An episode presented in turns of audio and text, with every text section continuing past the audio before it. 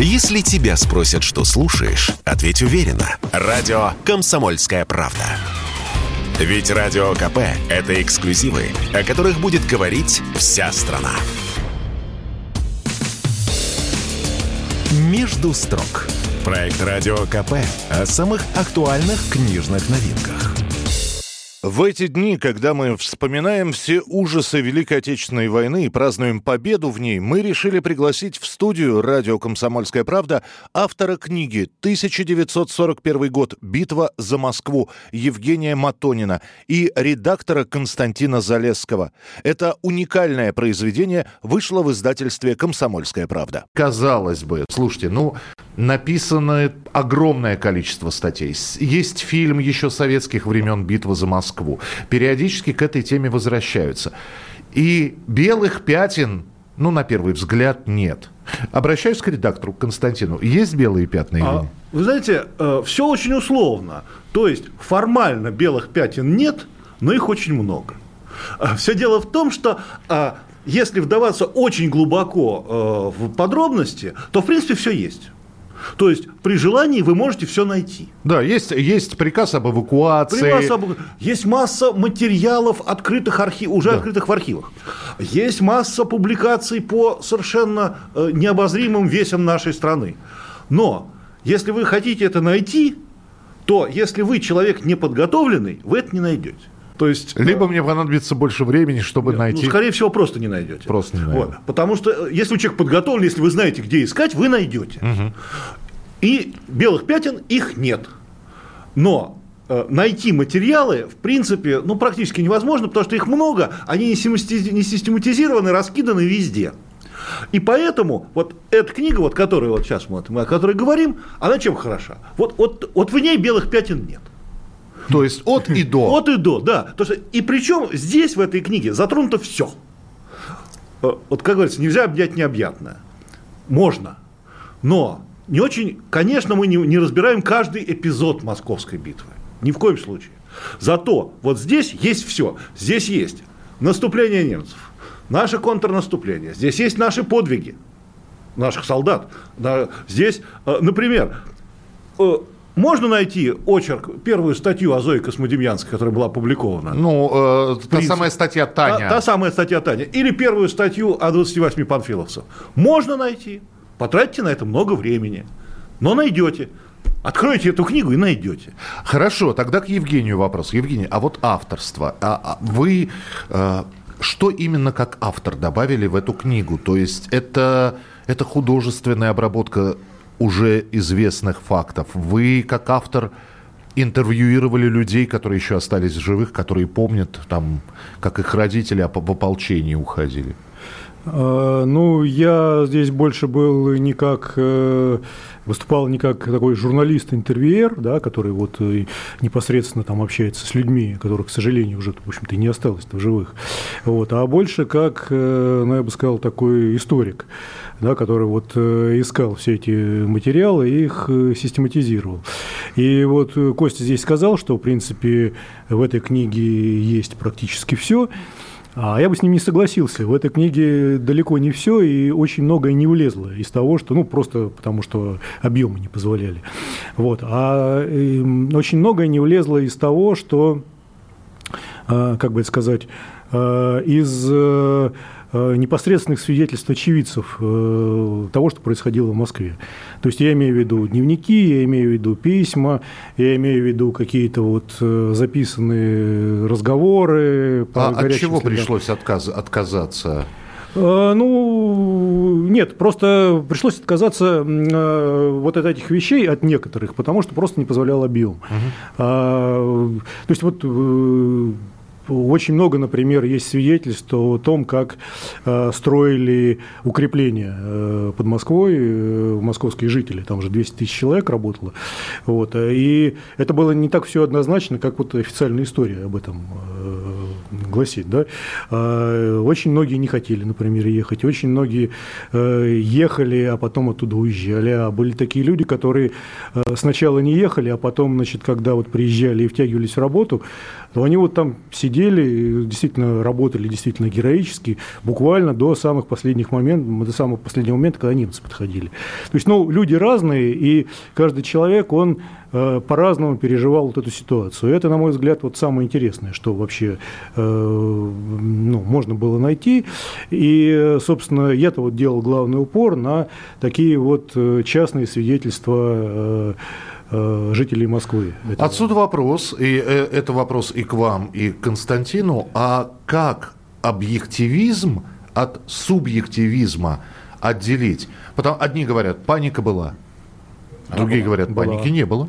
Нет, не было была. паники. И, и тот, и другой человек, и тот, и другой очевидец но только один говорит одно, другой другое. И где здесь золотая я, середина? Можно я начну? Да, пожалуйста.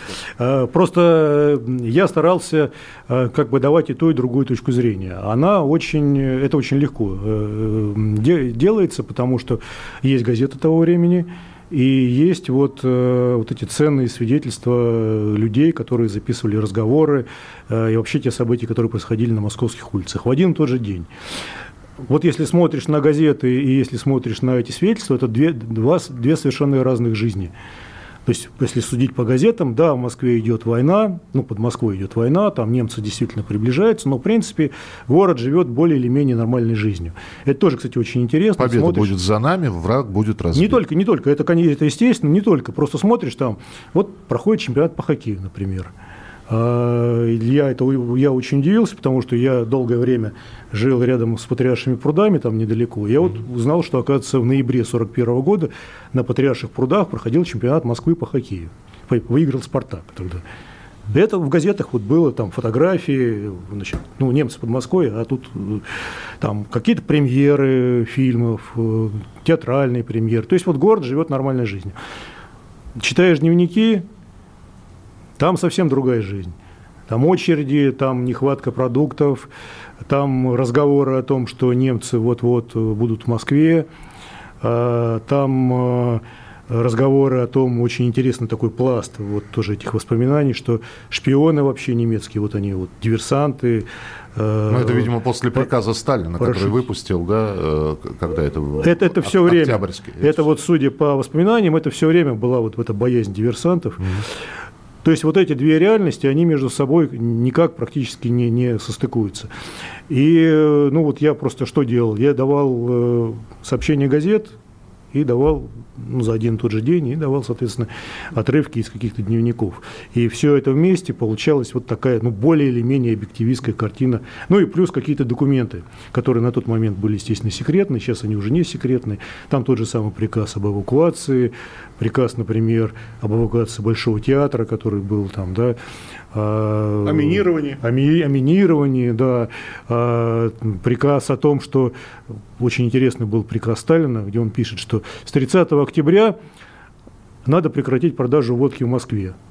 Официально никак сообщи, не, не сообщать, но фактически ее прекратить. Вот примерно такой приказ. И действительно там приказ, и действительно водку прекратили продавать. Вот, например, такой интересный факт.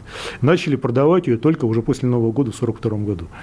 Тоже без всяких приказов, просто начали и все. Как ну, вот, ноябрьские праздники отмечать не совсем понятно было. Не, не без водки, а вот на Новый год тоже это есть в дневниках. А, в продовольственных пайках, которые выдавали, всем выдали по бутылке вина, например. А, на ноябрьские праздники а, алкоголь выдали на... Участникам парада, на, да? Нет, ну, участникам парада, это понятно. Номенклатуре выдали на... Где отмечали? Ну, ну, то есть, на, на приеме. На приеме, да. Ага, на приеме да. выдали, выдали. Там выдали, так сказать. Друзья, сделаем небольшой перерыв и обязательно продолжим разговор с нашими сегодняшними гостями, авторами книги «1941 год. Битва за Москву». Книга выпускается издательским домом «Комсомольская правда». И Евгений Матонин, автор книги, и Константин Залеский, редактор этого издания, с нами в прямом эфире. Вы слушаете радио «Комсомольская правда». Радио, которое не оставит вас равнодушным. Я надеюсь, что стратегия развития уже переписана. Ну просто жизнь не оставляет никакого другого выхода. «Между строк» – проект «Радио КП» о самых актуальных книжных новинках – Константин Залеский, редактор книги «1941 год. Битва за Москву» Евгений Матонин, автор этой книги, у нас сегодня в эфире. А сама книга выпущена издательским домом «Комсомольская правда». Мы продолжаем разговор. Скажите мне, пожалуйста, дорогие друзья, э, в последнее время, ну, я беру так последнее время, лет 10-15, э, на книжных, в книжных магазинах, на книжных стендах можно было увидеть там дневник немецкого танкиста, да, дневник э, солдата с Восточного Восточного фронта. Хочется спросить, где раньше были эти дневники? Вы сейчас тоже говорите про дневники. И такое ощущение, вот а где они были раньше? Они были опубликованы, вам приходилось это в архивах как-то собирать? Значит, э, эти дневники, ну, э, этим Евгений занимался все это, вот э, они, части, они были опубликованы, но они опубликованы в очень разных источниках. То есть это может быть отдельная книга.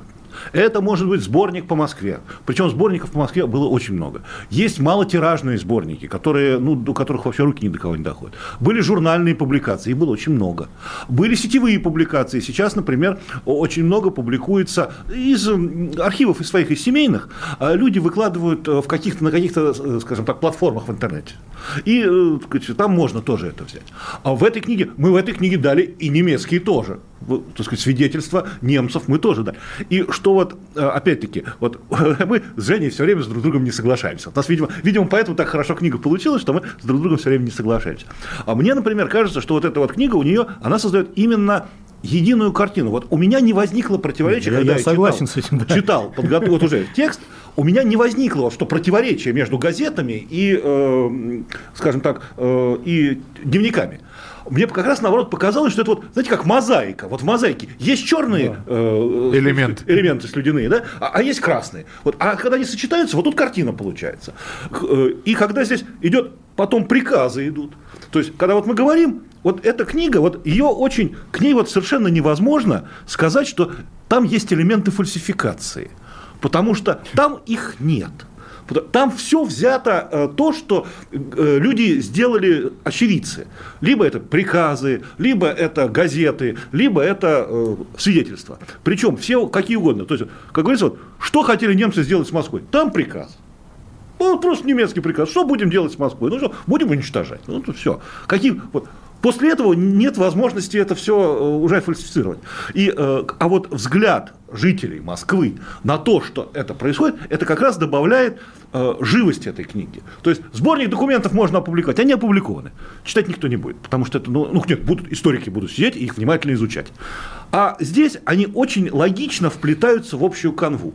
И, как это ни парадоксально, эта книга очень хорошо читается. Хотя совершенно разноплановые материалы, потом вроде идут отрывки из воспоминаний, но они вот как-то их читаешь, и они складываются вот в одну такую картину.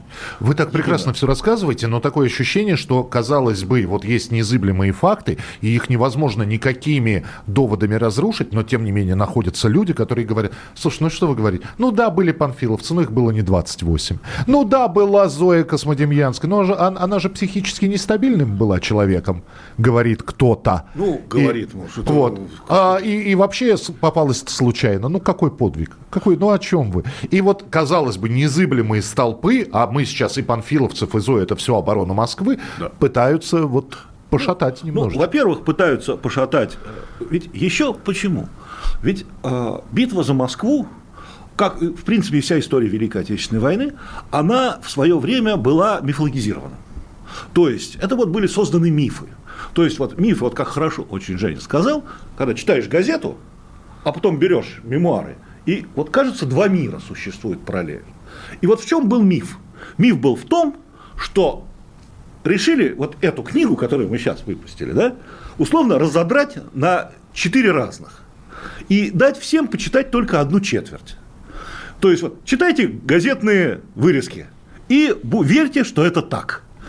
А когда мы эти газетные вырезки накладываем на документы, на э, э, свидетельства очевидцев, мы понимаем, что на самом деле это не вранье, это трактовка. И когда мы эту трактовку понимаем, мы понимаем, спецпропаганда будет действовать всегда. Во время войны нужна пропаганда на свое население. И, кстати, в книге вы увидите как раз военные плакаты. Обязательно. И это нужно, потому что если ее не вести, да. паника будет такая. Здесь написано, как боролись с паникой. Причем боролись с паникой москвичи. Сами москвичи боролись. И тогда понимаешь всю ситуацию. А вот когда кто-то говорит одного, вот, не было панфиловцев. Вот ну, вообще никаких панфиловцев не было, и ни о чем не думали. Нет, наоборот, было вот 28 самых лучших твоих сынов. Но простите, ведь все, все известно. Вы читайте, и вы увидите, были панфиловцы, был подвиг. Подвиг, может быть, даже более великий, чем когда мы говорим о 28. Потому что он еще и массовый. И так по всем позициям, вообще по всем позициям. Мы даем статью о Тане, о Зое Космодемьянской, Таня о Зое Космодемьянской. Но одновременно мы же там приводим. И документы по, э, как готовились эти диверсионные отряды. И кто там, и другие действовали в этих диверсионных кроме Зои. Кроме Зои. Да, Зоя – это э, символ.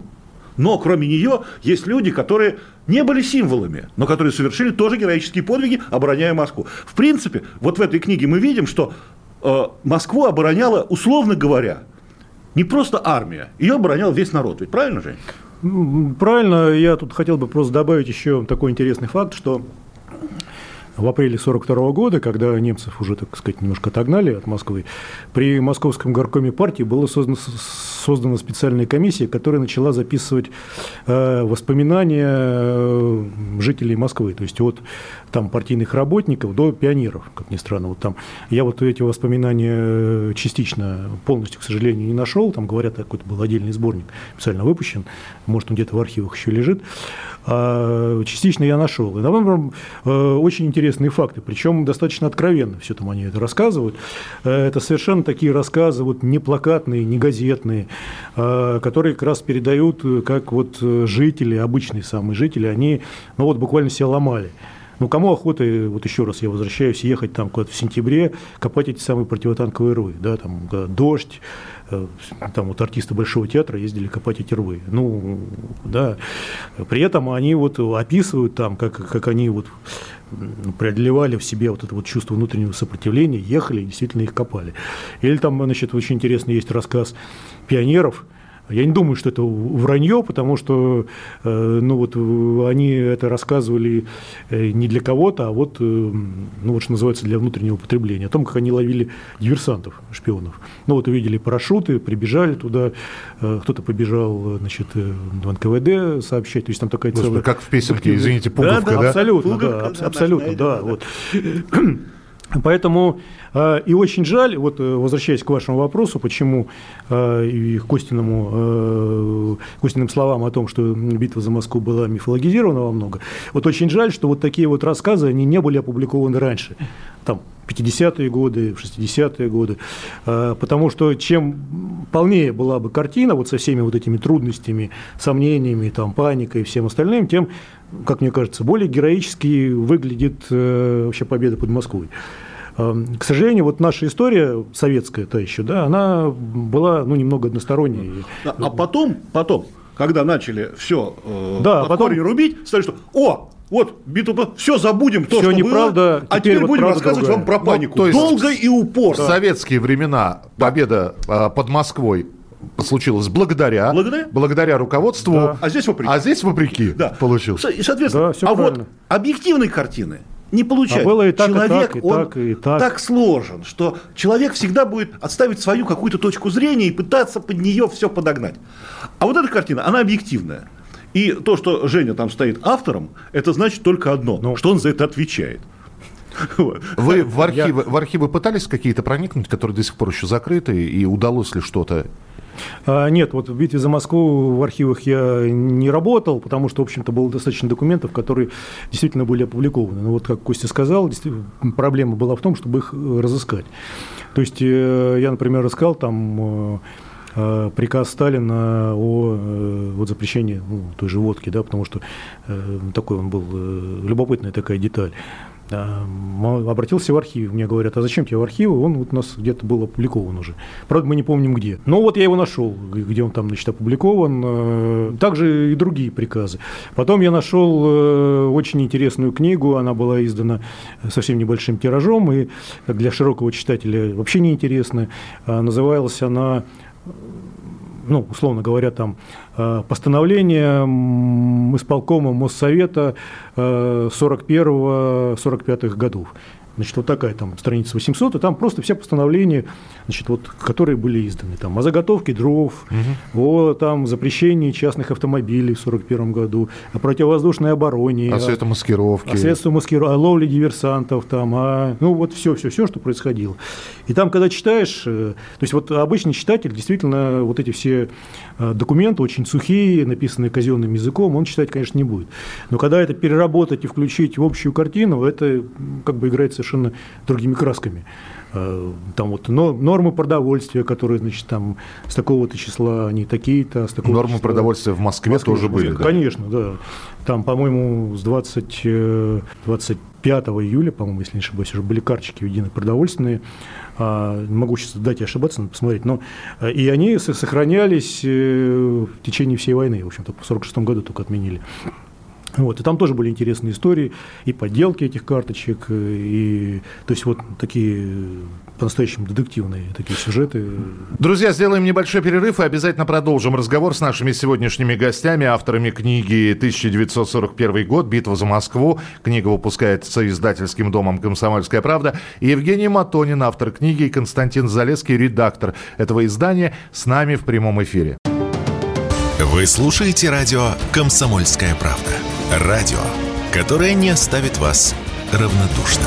И это вселяет, честно признаться, такую не пропагандистскую, а человеческую очень уверенность, что все будет хорошо, не без проблем и сложностей, но будет.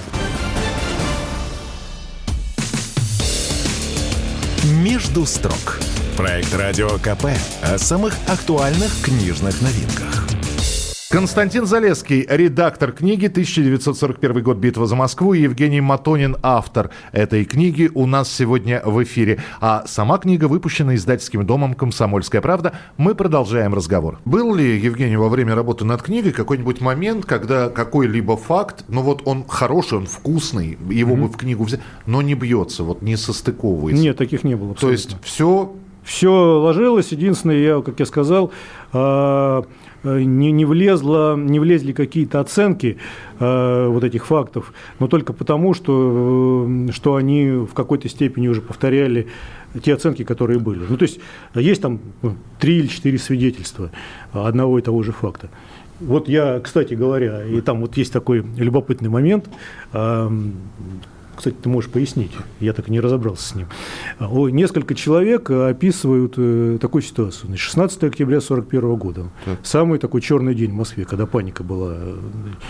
Вдруг э, по радио, по московскому радио, после выпуска новостей, несколько человек это описывают, что вряд ли это кому-то приснилось или привиделось, начинают передавать мелодию Хорст Весель немецкую по московскому радио. И там э, сразу паника. И начинается паника.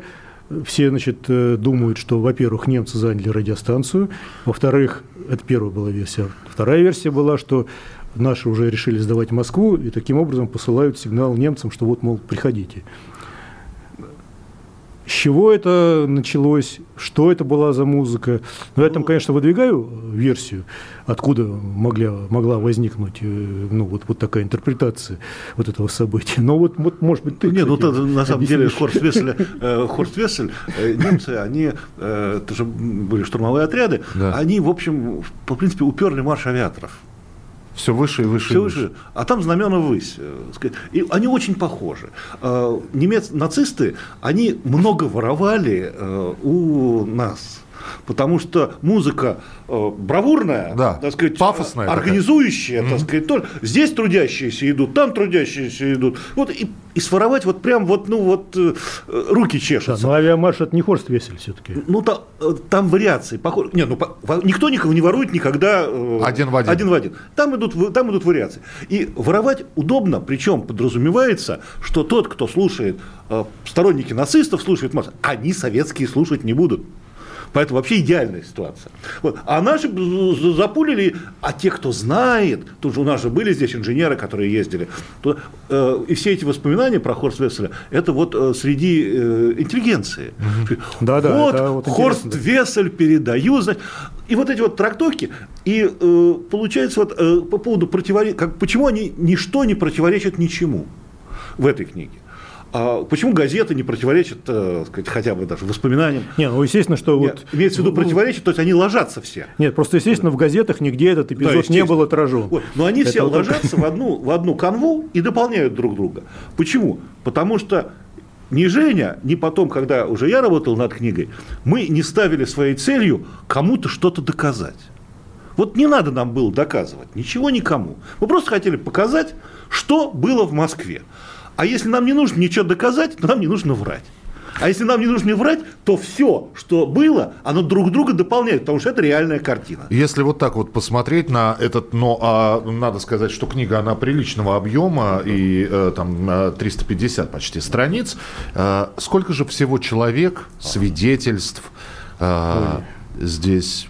Ой. Несколько сотен, несколько Нет, десятков? ну несколько сотен-то, наверное, нет. Ну, м, несколько десятков, да. да. Я, кстати, замечу, что вот эта книга «Битва за Москву», она в каком-то смысле является продолжением нашей предыдущей книги, которую мы сделали. Э, Ну, не, прямой а таким смысловым предложением. 22 июня. Она была сделана вот по такому же формату. И, Тоже «Комсомольская правда». Да, тоже «Комсомольская правда», естественно. Э, И тогда мы об- опробовали именно вот, вот такой вот формат с дневниками, с газетами, с официальными документами. И, э, в общем, вот здесь решили просто его продолжить. Но при этом вот я обратил внимание, что вы соблюли баланс. Там же, э, опять же, и воспоминания Георгия Константиновича, Конечно, да, а как же? есть. Ну, а как вот. же? Несмотря на то, что эти воспоминания тогда выпущены, были отцензурированы Да, конечно. очень и очень сильно. Конечно, ну, к ним и сейчас есть большие вопросы к этим воспоминаниям.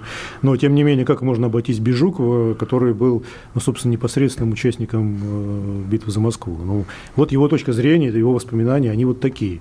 То есть наша задача-то была не в том, чтобы показать, что а вот, вот Жуков здесь что-то не договаривает или он тут неправду говорит. Нет, вот вот его точка зрения вот такая. А есть точка зрения, там, условно говоря, Власика, начальника охраны э, Сталина. да. А есть там точка зрения генерала Серова, который отвечал, в частности, за подготовку диверсионных групп, которые должны были остаться в Москве. Они вот все немножко так различаются в нюансах. А когда их всех складываешь, то вот получается очень такая А есть точка любопытная зрения картина. академика Шафаревича, который Да, тогда был да, студентом. Да, да, который там копал, А, да, копал э, рвы э, противотанковые. окопы. Если сейчас вот нас слушает человек, который при этом он уперт, он уперт в своих убеждениях, и вот он слушает сейчас вас. И я напомню, у нас сегодня Евгений Матонин, автор книги 1941 год. «Битва за Москву», Константин Залесский, редактор этой книги. И вот сидит такой упертый человек и скажет, ну что вы, ну написали вы книгу, но все же знают, генерал Мороз остановил немцев, вот, и дальше они просто, потому что сначала дороги превратились в кашу, потом, а, значит, обмундирование и провиант Да, не много подъехал, ну и, в общем-то, вот оно, и, вот она и вся битва за Москву. Ну, а вы говорите, что вы никому ничего доказывать не Значит, хотите. э, мы, э, опять-таки, мы здесь упоминаем, здесь приводится э, целый блок, не очень большой, но блок. Там же донесение немецкого генерала было Да. про страшные русские морозы минус Да, 12, да? да, да. Тут, э, тут Нет, это, это но всё- это тоже правда. Это, то- тоже это правда. тоже правда. Правда, И правда, это правда, да. здесь есть, здесь есть отчё- э, здесь включены немецкие отчеты по, офицеры, которые пишут с фронта, что вот все раз, э, как это, распутится. Всё. Вот, э, и мы, мы, мы это здесь помещаем. Мы и это помещаем. Все. И когда это будет вот здесь читать, то видно, как складывается картина. А вот на то, что генерал Мороз победил, сейчас опять это поднялось, потому что газета Die Welt, по-моему, написала сейчас в очередной раз, что значит, там генерал Мороз победил. А я предложил э, своим немецким коллегам предположить э, два варианта. Первый вариант, что очень плохая погода, которая была, наступила, распутица, мороз, вот все. Но нет сопротивления. Войдут немецкие войска в Москву?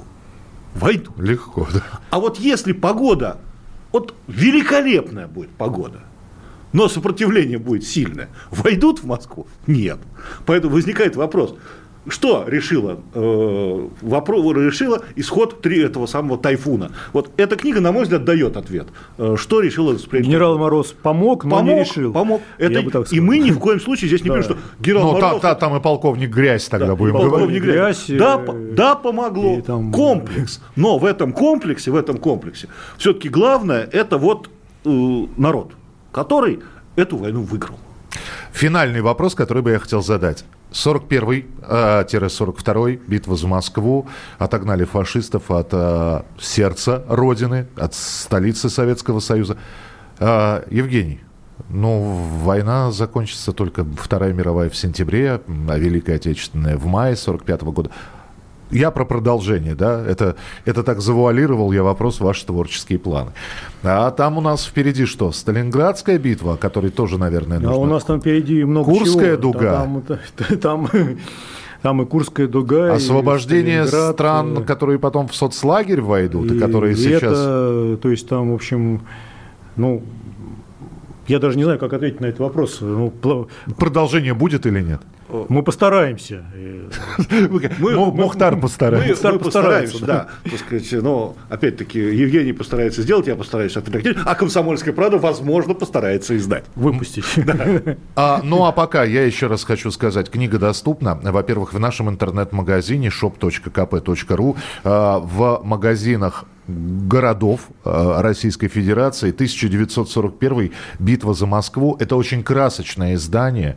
Здесь не только текст, но еще, как я и сказал, огромное количество фотоматериалов, а, плакатов тех времен, выдержек из газетных статей. Поэтому а, приобретите, даже если вы считаете, что вы все знаете о том, как держалась оборона Москвы, что-то мне подсказывает, что это будет не совсем правда.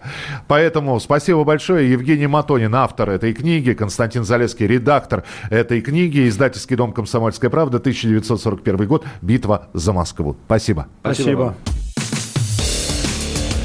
«Между строк». Проект «Радио КП» о самых актуальных книжных новинках.